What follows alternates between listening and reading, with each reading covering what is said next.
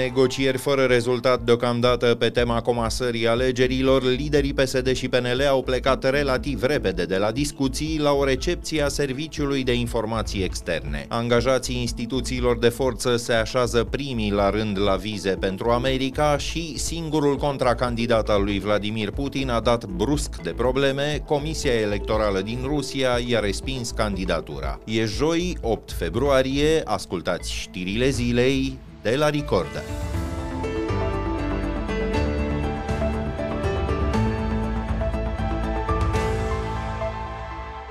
Grabă mare și mize grele, PSD și PNL s-au reunit azi pentru a pune la punct comasarea alegerilor. Pare deja aproape sigur că localele și europarlamentarele vor avea loc anul acesta la aceeași dată, 9 iunie. Avantajate de un astfel de aranjament în detrimentul opoziției, partidele de la putere se gândesc chiar ca primul tur al parlamentarelor să aibă loc în decembrie, odată cu prezidențialele. Mai mult, n-ar fi exclusă o candidatură comună la Cotroceni. Nicolae Ciucă sau Marcel Ciolacu. De acord cu ideea comasării, se declara ieri președintele Iohannis. Eu nu sunt împotriva unor comasări de alegeri dacă se face bine, dacă se organizează din timp și se anunță, este o metodă de a reduce numărul de scrutine.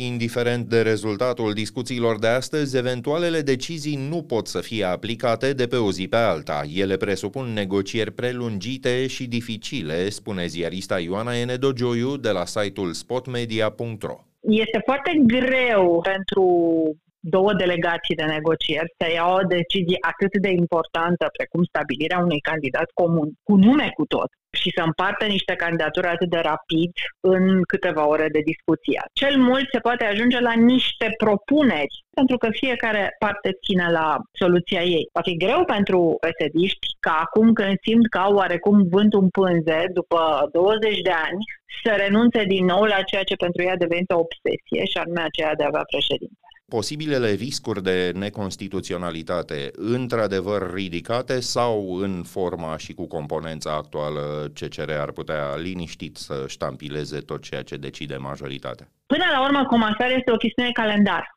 Nu există limitări de drepturi electorale, nu?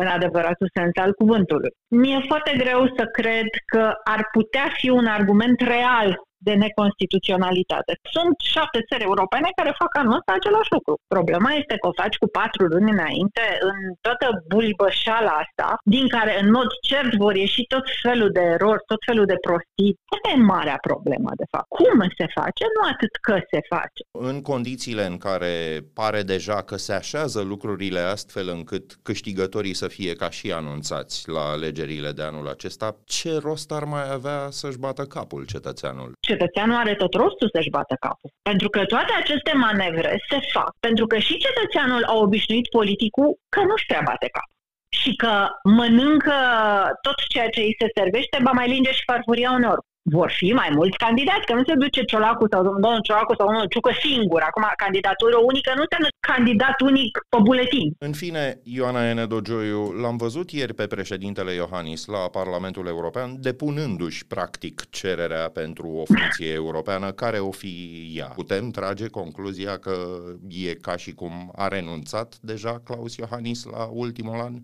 Nu, îl va valorifica din plin pentru ceea ce îl interesează mai mult pe domnia sa să călătorească și să-și pregătească viitorul. Vă referiți la mandatul de președinte în interes public, în interes național?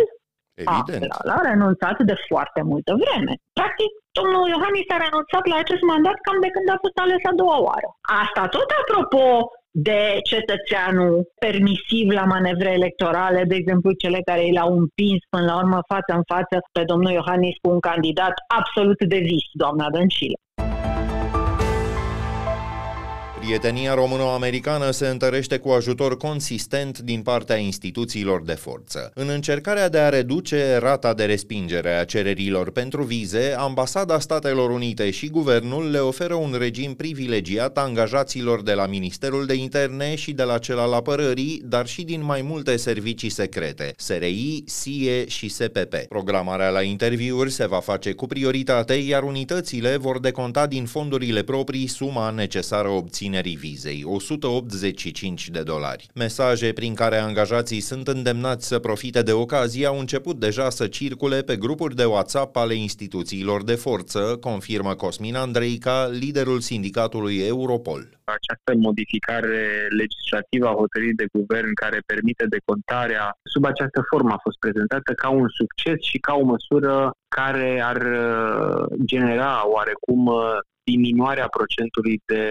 solicitări respinse din partea ambasadei, procent care în momentul de față se află la 8%, iar ținta este de 3% pentru ca România să intre în uh, clubul select al țărilor care nu au nevoie de viză pentru a călători în Statele Unite ale Americii. Sau, mă rog, Probabil care sunt incluse în programul Visa Waiver, poți călători vreme de 3 luni în interes turistic fără viză. Într-adevăr, unii colegi susțin că suntem din nou uh, folosiți de către politicieni. Sunt unii colegi care apreciază că este o invitație indirectă de a pleca în Statele Unite și, sigur, o altă parte care susține că este un demers, uh, un avantaj, ca să spun așa. Cabinetul încearcă să privilegieze companiile locale la licitațiile publice. Peste două săptămâni ar urma să introducă așa numitul criteriu verde în acordarea contractelor. Acesta favorizează ruta cea mai scurtă pe care pot fi transportate bunurile pe care le cumpără instituțiile publice. Criteriul verde e utilizat și de alte state ale Uniunii Europene pentru a departaja ofertele din licitațiile publice. Premierul Marcel Ciolacu. Cu cât ai fabrica mai aproape de client, cu atât ești mai avantajat. Vrem ca toate firmele românești, de la industria auto cu Dacia și Ford, la materialele de construcții și cea agroalimentară să beneficieze de aplicarea acestui criteriu. Ca din întâmplare, Marcel Ciolacu ajunsese la guvern într-o Dacie Duster a Serviciului de Protecție și Pază în locul bolidului Volkswagen pe care l-a folosit până acum. Un exercițiu prelungit de imagine pentru că ieri anunța la fabrica de la Mioveni că guvernul nu va mai folosi decât mașini produse local. Am făcut un drive test cu nou model de Duster, cum ar spune, cum ar fi spus fiul meu acum câțiva ani, este bestială și o să profit de această ocazie să fac un anunț foarte clar din acest moment. Guvernul României și primul ministru al României va folosi un singur brand, respectiv Dacia. În declarația de avere publicată de premier pe site-ul guvernului nu apare vreun automobil. Premierul Poloniei, Donald Tusk, a criticat în termeni neobișnuit de duri decizia senatorilor republicani din Statele Unite de a bloca un pachet financiar de circa 60 de miliarde de dolari destinați Ucrainei. El a scris pe o rețea de socializare, citez, Ronald Reagan, care a ajutat milioane dintre noi să ne recâștigăm libertatea și independența, cred că se răsucește în mormânt. Să vă fie rușine. Opoziția republicană a condiționat adoptarea pachetului de ajutor de luarea unor măsuri mult mai dure la adresa imigranților de la granița sudică a Statelor Unite, o temă de așteptat a fi exploatată intens la alegerile de anul acesta. Sub presiunea lui Donald Trump, majoritatea republicanilor din Congres au votat în cele din urmă împotriva fondurilor pentru Kiev, chiar și cei care susținuseră inițial proiectul. De curând, Uniunea Europeană a deblocat un pachet de 50 de miliarde, a cărui adoptare fusese boicotată de premierul Ungariei Victor Orban. Nimeni nu se poate declara cu adevărat surprins, însă curajul și încăpățânarea omului chiar sunt remarcabile. Boris Nadejdin, singurul contracandidat al lui Vladimir Putin la alegerile prezidențiale, a aflat că i-a fost respinsă candidatura de către Comisia Electorală din Rusia. Nadejdin denunță, între altele, războiul pornit de Putin în Ucraina acum aproape 2 ani. El va reclama decizia la Curtea Supremă și respinge acuzația că ar fi inclus mai multe semnături false în lista celor necesare candidaturii. Alegerile din Rusia încep pe 15 martie și durează 3 zile. E primul scrutin de după o modificare a Constituției care îi permite lui Vladimir Putin să candideze pentru încă două mandate. La rubrica Fast Forward, alte știri care ne-au atras azi atenția. Procurorii din Ploiești au audiat 9 persoane în dosarul unei afaceri imobiliare foarte controversate. Construirea 10 de apartamente în plus față de cele permise prin autorizație în cazul blocului White Tower din oraș. Persoane fizice, dar și instituții din Prahova, Dâmbovița și București au fost supuse unor percheziții. Primarul Ploieștiului, Andrei Volosevici, s-a grăbit să declare observatorului prahovean că nu se numără printre cei vizați. Am discutat mai devreme cu domnul procuror, cu echipa care a venit, Chiar i-am rugat odată pentru totdeauna să se întâmple niște lucruri în sensul că m-am săturat de poveștile spuse cu presă, cu nu știu apartamente. E procedură specifică, spor la drept. Construcția imobilului din Ploiești s-a terminat în 2022. Procurorii spun că firma implicată a încălcat planul urbanistic zonal, a construit un etaj în plus cu 30 de apartamente. Mai mulți funcționari publici ar fi ajutat apoi la acoperirea ilegalităților. Compania a încasat în baza acestora contravaloarea 24 de apartamente. Consiliul Concurenței a amendat cu aproape 2 milioane și jumătate de euro câteva dintre cele mai prospere firme locale, Altex, Flanco, EMAG și Samsung România. Instituția a descoperit o înțelegere privind fixarea prețurilor de revânzare a unor produse ale companiei sudcoreene, televizoare și telefoane mobile. Drept urmare, cumpărătorii au plătit mai mult pentru anumite mărci. Consiliul a primit informații în acest sens, inclusiv pe platforma avertizorilor de concurență insolvență. Deciziile sale sunt executorii, dar amenziile trebuie încasate de altă instituție, ANAF.